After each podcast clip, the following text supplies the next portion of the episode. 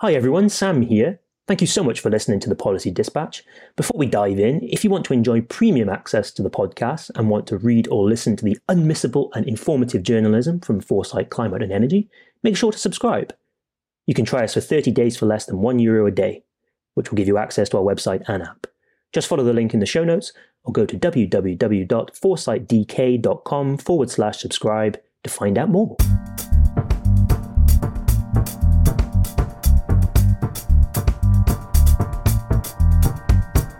Hello and welcome aboard this week's edition of the Policy Dispatch.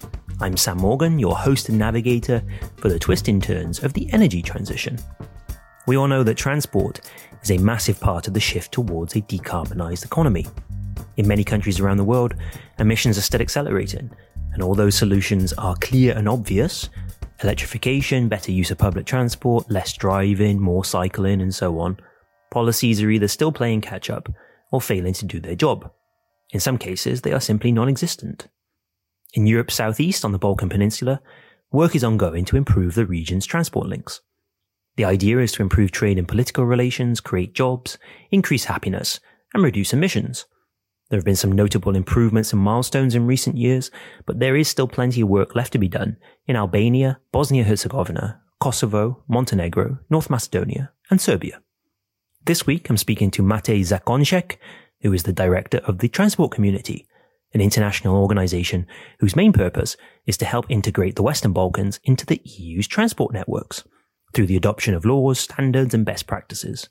In today's discussion, which we recorded before the summer break, Mate gives us an inside look into the work that is currently ongoing, as well as explaining why developing rail networks is top of the agenda and why sustainability is a driving force behind many projects.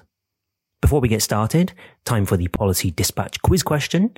Today I'm asking you, how many kilometers of rail track does Albania, a country of nearly 3 million people, have?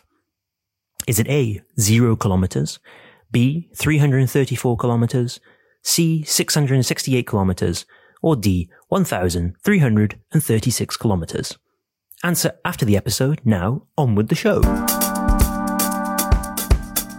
So, Matej, thank you so much for joining the episode today. I've been really looking forward to chatting with you about transport policies in the Balkan region in particular and how this all feeds into the wider issue of the energy transition that we, we cover at Foresight. Um, so, welcome to the show. Thank you very much, Sam. I'm uh, very happy to be on your show. Fantastic. I guess to, to sort of uh, kick off, um, your organization, the transport community, uh, perhaps people haven't heard about it before. You have a lot of objectives, all focused on interlinking the region's transport networks, aligning them with uh, the EU's rules and regulations, um, and I guess generally improving the situation for passengers and businesses and, and everyone involved. Um, perhaps you could sort of speak first of all a bit more about what the transport community's primary objectives are and how they're linked to the green transition as well. You know, what what is your what is your um, raison d'être? So um, great to talk to you on exactly the sixth anniversary of the signature of the Transport Community Treaty, which was signed in uh, Trieste exactly six years ago, with one single aim. And that aim is the complete integration of the transport markets of the Western Balkans into the European Union. Now, how do we achieve this uh, very clear uh, goal? Is working on the two parallel tracks on one hand, we are working, helping with the regional partners here, so the region here, the countries in the region, to adopt and implement all EU legislation when it comes to transport. And on the parallel track, we are also helping them with the concrete connectivity projects, so the projects that are connecting the region among itself as well as with the European Union. Mm-hmm. When you say um, EU legislation, does that just apply to things like infrastructure or you know charging networks, this kind of thing, or is it the deeper stuff like uh, engine standards and CO2 targets, or, or is there a bit more nuance there? Well, the Transport Community Treaty uh, is quite unique uh, when it comes to the different uh, EU policies, uh, you know, outside the EU. Why it's unique? Because basically, the, if you're a part of the transport community, that means that you need to adopt and implement all EU legislation. So everything which is regulated on the EU level in the EU should be exactly the same in the region. In practice, that means that the roads, uh, how it's the road uh, roads are regulated, or how the trains are regulated in Austria, should be exactly the same. So the same standards, the same rules as in Albania, and vice versa. So that is that means a complete integration. Now, the part of this, so basically, um, what is different than you know, it's not an it's not an approximation; it's a complete integration, and that means that, for example, in the rail area, when a specific regional partner, so country here in the region, adopts and implement all EU legislation, it can actually start performing the services within the European Union and vice versa. That actually it's a win-win situation because basically what then happens is that you get the countries outside the EU already prepared to the entrance to the EU before the date of the entry, whenever that will be. Mm-hmm. At the same time, they can also get the benefits of the specific the EU acquis before they enter. And that really means that the citizens here in the region can feel what the EU accession, what does it mean to be part of the EU? And that's the magical part of transport community. Mm-hmm. When you're talking with uh, national governments and authorities about how they can actually achieve this to really align with this existing legislation, how much of a driving force is you know the climate aspect, the green transition aspect of um, making transport policies? How much of a driving force is that for these for these government bodies and administrations? Is it a real um, it's top of the list of things they want to achieve, or is it more you know not as important as in other countries? Look, I think that uh, the region definitely, as it starts, faces something which we call the infrastructure gap, which means that basically, if you look at the density of the road network, specifically also the rail, of the how the inland waterways are used, also the airports and the rest, we see that there is quite a big gap, both in quality as well as the density, as well as the needs of the region compared to the EU. Mm-hmm. Of course, also within the EU, you have different countries with the different levels of needs and so on. You know, it is somehow perhaps more similar to situation that it is in Croatia or, you know, Bulgaria, Romania, and so on, that it is, for example, in Sweden. Mm-hmm. However, that focus in the last year has definitely meant that, for example, in the last 30 years, 80% of all the investments in the region went into the road network. Mm. The reason and the result of that is obviously very uh, varies here on the ground. Where you see the core TEN-T network, so basically the main corridors, you see that actually when it comes to the road transport, the infrastructure is actually quite good. However, what is not in very good state is the rail network. Mm-hmm. And really, since the last three, four years, the rail sector has really gotten all the attention in the Western Balkans. We started actually with organizing the first Western and Balkans Rail Summit a few years ago, where we really put the attention on the rail. Why? Because of the state of rail in the region, because of the state of you know infrastructure, but also legislation, and of course also the need and the promise that rail brings to exactly what you said before to the green transition. Mm-hmm. It is very clear for everybody in the region that without rail, we do not have a transport network. Without rail, we do not have, we cannot really decarbonize uh, transport in the region. And that's why I think all the governments here in the region have recognized that. But secondly, not only they have recognized that, it also became an absolute necessity. Why I, why uh, I say an absolute necessity is because when they do apply to the different fundings, through EIB, through the EBRD, through, for example, everything that European Commission is offering through their assistance, you see that the rail is actually getting a preference. What does that mean in practice? That means that the rail projects in the region can get co-financed with a grant of 50%, up to 50%. percent mm hmm The road up to 40%, which obviously means that the rail projects are definitely now having a big, big push everywhere in the region. And we see the results already happening on the ground. And I can tell you more about that as well. Uh, it's interesting because um, I guess it's one of those almost magic bullets, right? The the rail network. If that's if that was leveraged to its fullest, then passengers and freight and everything would definitely um, be moved from the roads to rail. But the EU is also struggling somewhat to, you know, whether or not it's technical standards, cross border traffic, ticketing, all of these things that make rail um, less successful than it could be. Is there then potential for the Balkans to be better at rail than the rest of the EU before they even join? Because there is this, like you say, there are, there's a, a fresh impetus to do more and to solve problems that maybe existing EU members are just unable to do at the moment. Look, the situation, the state of play of the rail in the region uh, is not good. Uh, and that is exactly what I said before the lack of investments, the lack of modernization of the rail, the, the lack of maintenance in, in the last years, and so on. Um, what's the result of that? The result of that is that at the moment, for example, there is only one international passenger connection in the region and that's between uh, Belgrade, so Serbia, with uh, Bar, so the city on the coast of Montenegro. That's the only existing passenger connection in the region. There is everything else was discontinued throughout the years. The average speed of the rail, uh, of the existing rail, is around 50 kilometers per hour or even lower on some segments. That means that, of course, the rail has stopped being used by the passengers, and currently in the region, the rail is being really used mainly by, by the cargo. But now this is the current state of play.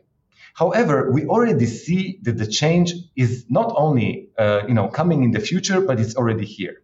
Now, the most obvious example of this is that a lot of money is going into modernization of rail. And for example, for the first time in the history, we have a high-speed railway between Belgrade and Novi Sad, so two biggest cities in Serbia, which is going parallel to the highway. And with the highway, you go in one hour. With the rail, you go in half an hour. Not only that, passengers return to the rail in masses. Mm-hmm. We are talking about millions of passengers that are only using this small segment, small, between the two major cities.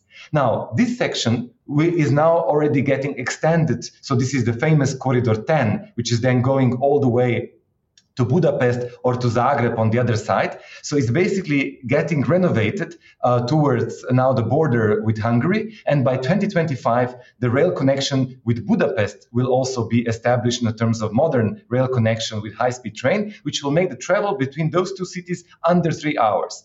My point is that this kind of investments and investments also that the EU is doing through the economic and investment plan, for example, from the Belgrade then south to the, towards the border of North Macedonia and then towards the Greek border or the Bulgarian border on the other side, you know, it's really promising that the rail has the future in the region.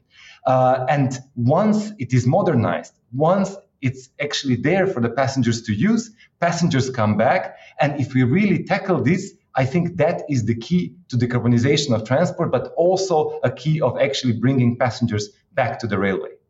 Um, so you said about the the high speed link between Novi Sad and, and Belgrade.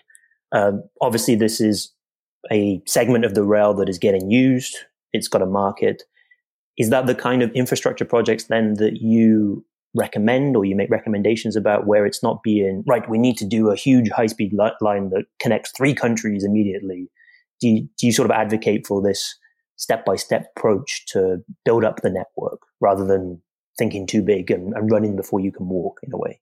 Look, uh, first of all, I think that uh, focus and prioritization really is the key. Uh, due to the, mm-hmm. of course, um, you know, the funds which uh, which uh, have to be used in a strategic way, but also the capacities of administrations, experts to deliver on the projects. And I think that this uh, focus is achieved by following the TEN-T. Uh, so the Trans-European Network uh, is a very clear way of prioritization of projects where, how, by when, and by which standards should they be built in Europe. And this TEN-T network is now also extended in the Western Balkans.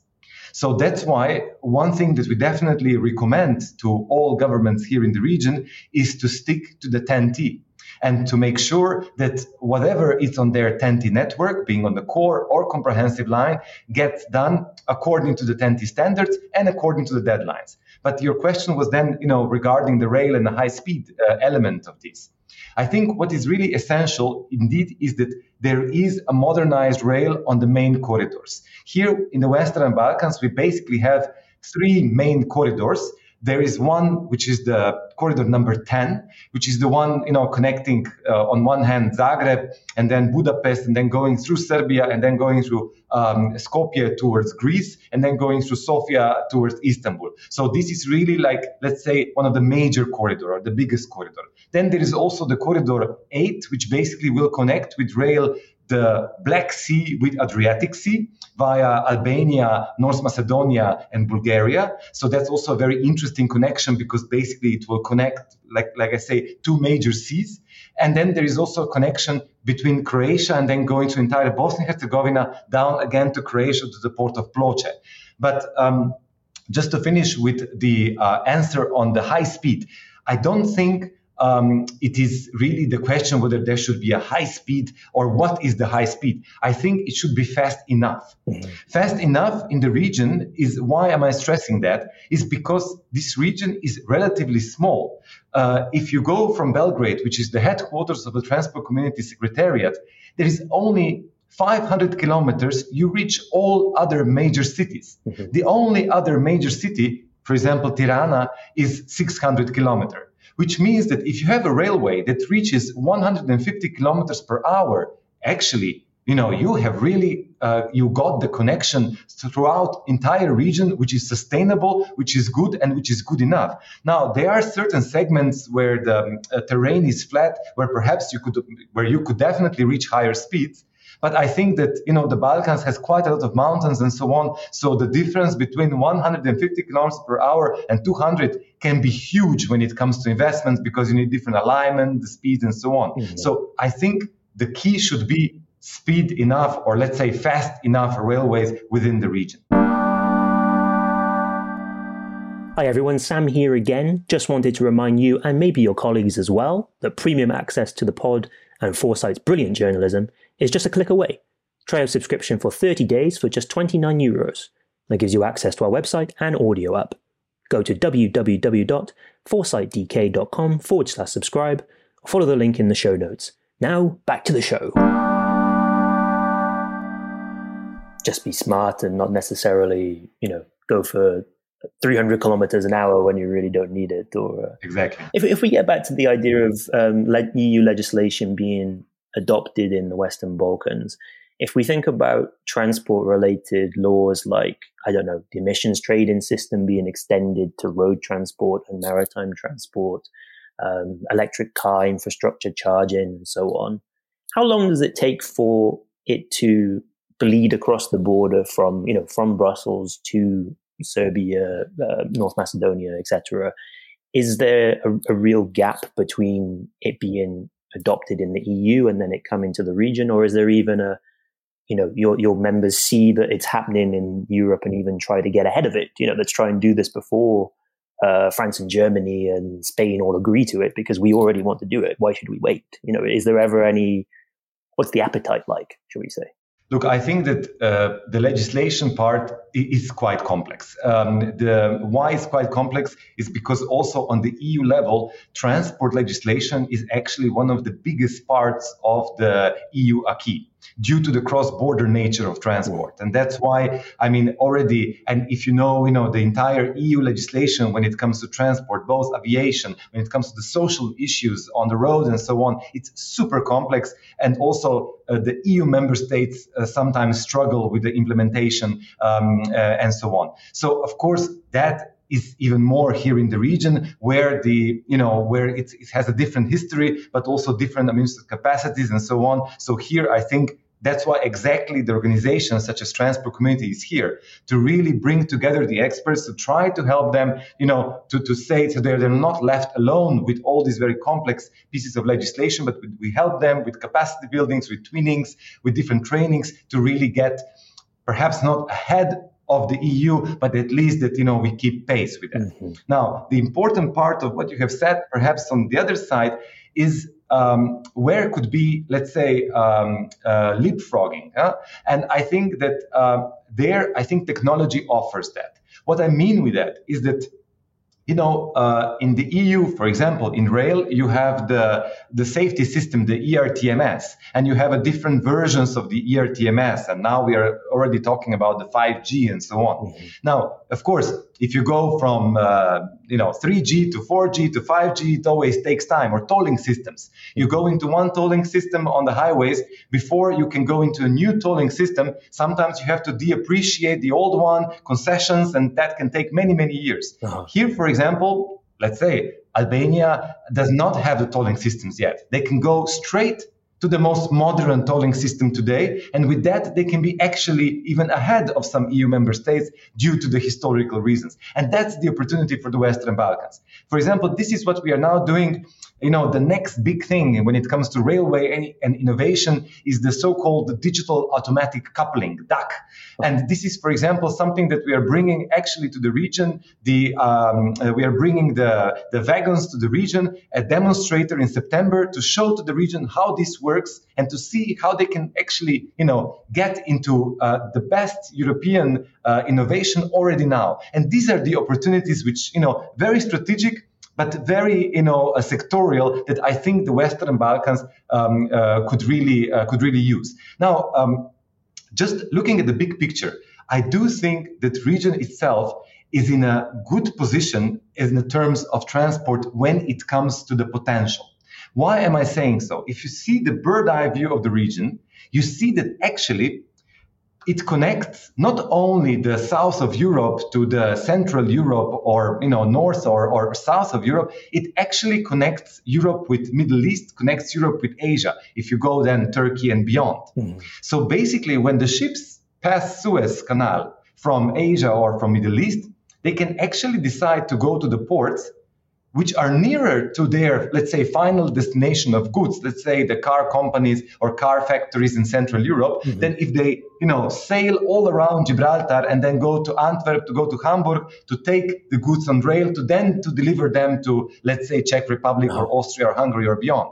But what is needed for that is a good rail system. It's a good multimodality. Until the ports in the region do not have a good multimodal connections, specifically on the rail, this potential will always be a potential. But if they do have, you can imagine that the ships can actually go to the ports in the region, go to the rail, and then, you know, in a day, they can be actually at the final consumer. And just the final thought, look, also in this geopolitical situation, we see what is happening, what happened with COVID, that certainly, you know, there is a rethink whether the companies should actually bring the production specifically of a very time sensitive element closer to the European Union. Well, Western Balkans is here exactly in the best position, and Turkey and North Africa, to actually do that. But for that, we need to have a good transport connections. So I think that you know in all these geopolitical games, but also in the you know the, the structure where we are, the region is well placed. Now, the question and the biggest challenge will be if we will go from this potential to reality, and that's up to politicians and up to the governments to really make make this leap. Mm-hmm. Uh, that was fascinating. The, the, point you make about you know the region having an opportunity to leapfrog technology wise by not getting locked into to outdated you know, tolling systems, etc. I guess there's a there's a parallel there with energy as well, where perhaps less developed countries can go from you know coal power straight to renewables. They don't have to do gas and all this kind of thing. So it, it's always fascinating to you know make parallels between different sectors. Um, if we if we talk about about e-mobility as well, huge priority for the EU to you know uh, electrify transportation, uh, personal car transportation in particular. Where does the the Western Balkans stand on that? Is is that a conversation and you know policy discussion being had? Are car chargers being installed on motorway service stations. I think it was this week in the EU before we recorded this. Uh, the rules about you know how far apart chargers need to be on certain motorways has, has been agreed finally. Um, so what what does that look like? Uh, look, these are exactly a perfect examples where actually uh, digital energy and transport comes together. Mm-hmm. You know, I always think that uh, these network industries need to be planned together. Mm-hmm. That's why the TEN-T uh, so the Trans-European Network for Transport, and TEN-E, so Trans-European Network for Energy, as well as the digital, would actually need to be planned together, both in the Western Balkans, but also in the EU. Mm-hmm. Transport is already now one of the bigger, biggest consumers of energy, and in the future, or let's say already now, one of the biggest consumers of the of the IT or of the digital. And that's why these things needs to go together. And a good example on that is exactly what you said: the e-charging stations Again, the challenge in the region for that, uh, to be very clear uh, with, with my answer, is at the moment you cannot drive or basically it will be a challenge to drive, let's say, from uh, Ljubljana via Belgrade to Thessaloniki uh, with your electric car. You might stay without electricity at one point. So it is a challenge. It's not uh, something that will be so user friendly that you could basically do it without thinking, which is you know necessity if you yeah. want to bring it to masses. So that's why you need we, we, uh, the region needs to create the network of charging stations. And that's exactly what the region has done uh, by dedicating themselves in the transport community action plan for the uh, strategy for sustainable and smart mobility uh, in the western balkans. Actually and we are working with that already with them that we identify where what's the state of play at the moment so where the charging stations already are where are the gaps how we will bridge them and by when this could be done mm-hmm. but to be honest when it comes to the charging stations that i don't see as the biggest challenge ever why because you know you already have you don't need so much space you can always do it next to the already existing um, uh, petrol stations. Mm-hmm. It, it is definitely something where the private capital will be interesting to invest because, of course, you can sell electricity when it comes to that. So I don't think, and you can do relatively fast that. So I don't think that that is something that will be a challenge for years and years to come. I think this is a very beautiful small project that can actually be delivered and put uh, in, in, a relatively short amount of time. And we have different regional partners here that are actually already doing that, uh, from North Macedonia to also Montenegro to also um, uh, here in Serbia. So this is already definitely happening, and and I'm sure that actually bringing this network together and also bringing the hydrogen for trucks that's I think is the next uh, uh, next step mm-hmm. Uh, is is a way to go if we want to really bring uh, some steps toward decarbonization of transport, which is must. Mm-hmm. So again, it's really a question of planning and coordination, and to to pick where you know private capital needs to be deployed to for the most effect as quickly as possible.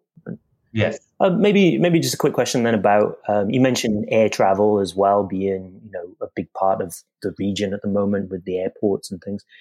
I guess in the rest of the Europe, there's this small discussion going on about short haul flights and you know whether or not they do have a future in the modern European energy transport system. Is that discussion happening at all in the Western Balkans as well, or is it a little premature to really talk about that given the things you've already said about rail being underdeveloped and you know electricity networks not quite being there yet? That's something that maybe will come later. Well, exactly. I mean, at the moment, uh, also in the EU, the uh, the idea is that the uh, people should take uh, the alternative which should exist. Mm-hmm. And the alternative that should exist should be the rail, uh, and, and that rail should be modern, and that rail should be existing, frequent, and so on. I mean, at the moment in the region, the passenger rail, as I said, uh, does not uh, exist except one international line. And then within uh, the region, which is relatively small, there are, of course, um, there are, of course, works ongoing. What I do think that this debate will become uh, definitely very much uh, prominent, specifically once the network is modernized. And that is actually um, a good news because what we see, um, part of the work of transport community is also to monitor uh, not only what's happening on the ground today, but also what are the plans in the coming five years. And we see if we see the current projects which are being or executed or planned or already financing secured and so on, we see a big shift towards the rail.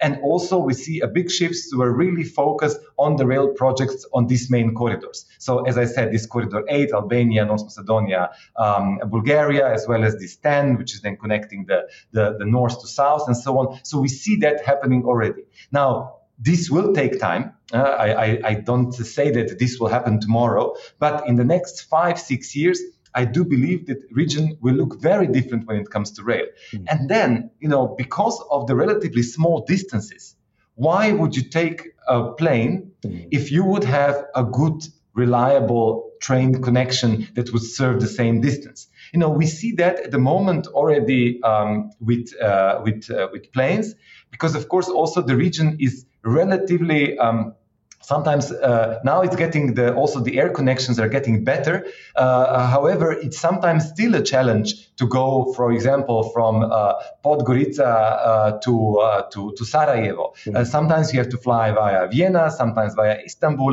and so on and so forth. So it really definitely doesn't make a lot of sense looking at the map but that is unfortunately necessity at the moment However, with a good uh, train connections, that would not become, and that I guess is this is exactly what we want to achieve.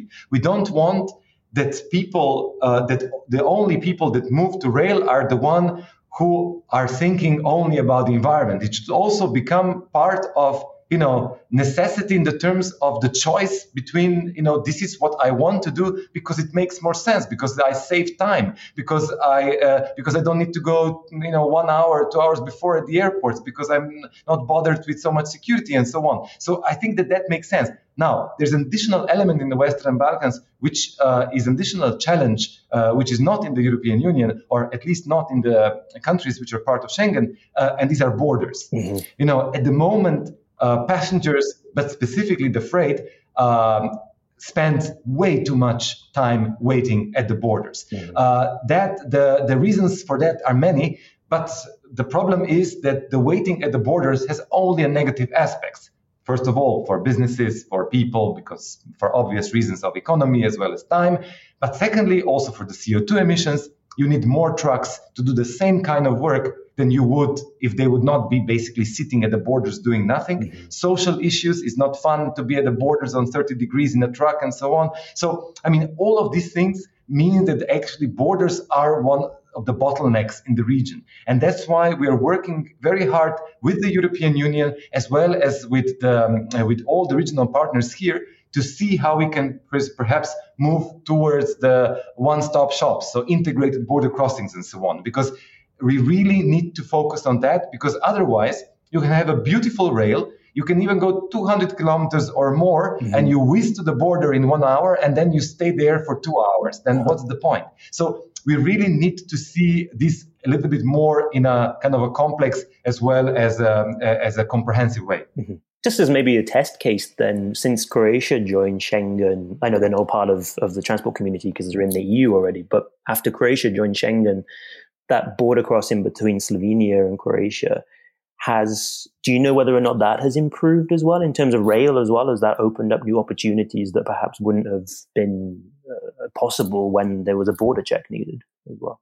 Well, definitely, you know, I am from Slovenia myself, and I can tell you that uh, uh, from what uh, I know from Slovenia, the number of people also now going across the border, both from Slovenia, on you know, which was traditionally people were going to, to to Croatia and vice versa and so on, but also from Austria, from Germany, and so on, that has increased substantially uh, uh, from the time that Croatia has entered the Union. Now, for that to reflect on the train, it will take a bit longer because um, you know the, in the railways they have a bit specific ways of putting the um, uh, the uh, itineraries together, and it happens like two times per year: the winter, the summer, and so on. So that before that gets completely uh, before all the you know new things get in place, it takes a while but you still sometimes need to change the locomotives and so on. So even that, I think the railway needs to catch up with some of this, uh, uh, you know, how to make things more, more, more efficient or how to use this efficiency.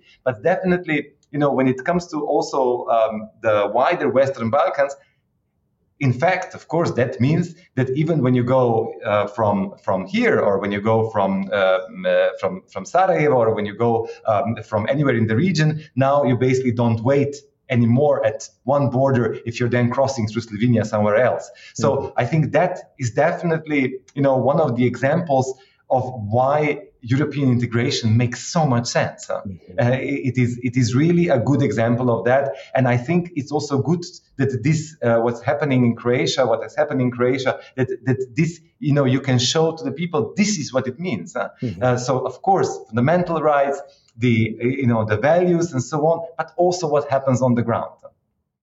Uh, we've talked about pretty much every transport option um, apart from uh, waterborne transport. The region obviously has some rather famous rivers, the Danube, Sava, and, so on.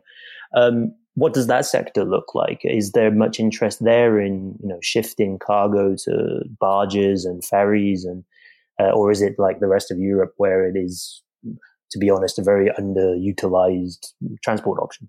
Um, look, uh, inland waterways are definitely underused um, mode of transport, uh, both, I think, within the European Union. Well, not on all rivers, but definitely they have uh, much more capacity that could be filled, as well as they are one of the safest modes of transport, as well as the most energy efficient. So I think that uh, inland waterways do represent uh, one of the areas where you know attention, uh, much more attention, should be given in general. I think that uh, that shift uh, has already started within the EU. We see the number of investments on the inland waterways ports as well as multimodal units, and this shift is also happening here. And um, here, for example, one of the bright examples of actually how things uh, uh, can be done uh, in a very uh, not only uh, according to the EU legislation but also to the highest standards is actually here on the Danube uh, when it comes to Serbia. Mm-hmm. Serbia is actually very advanced when it comes to the inland waterways, and but of course, inland waterways always depends on the entire network, and I think that definitely this entire network uh, should be better used, uh, specifically when it comes to you know all the way the connection to the Black Sea, uh, as well as of course all the way then uh, up north.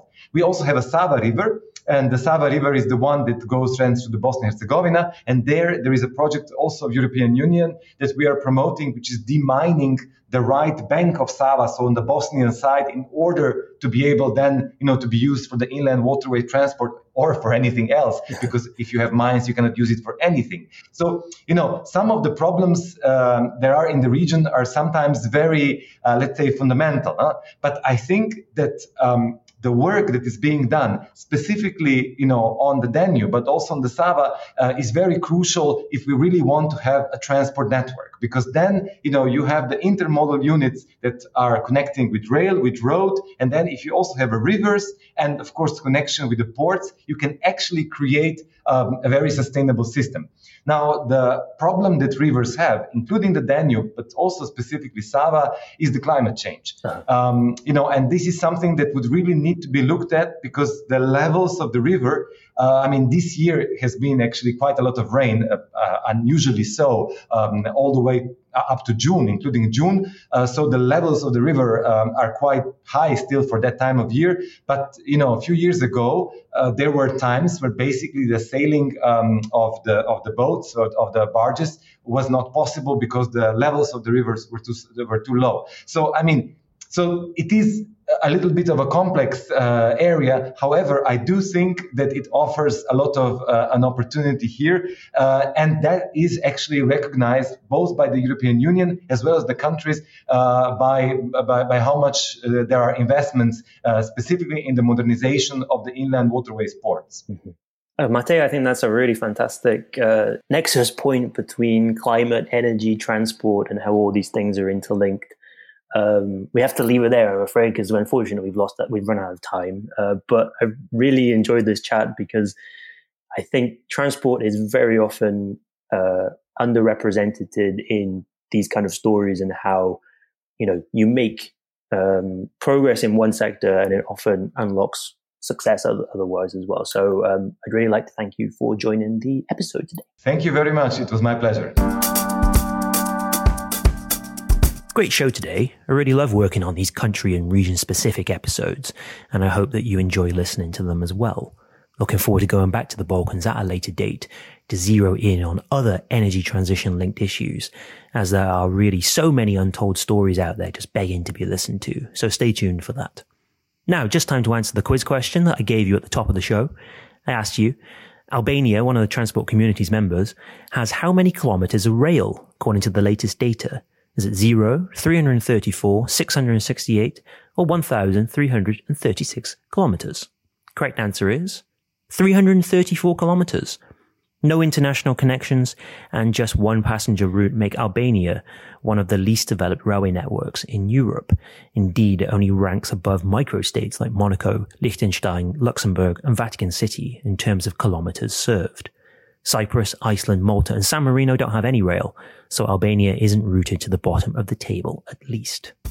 Thanks again for tuning in today.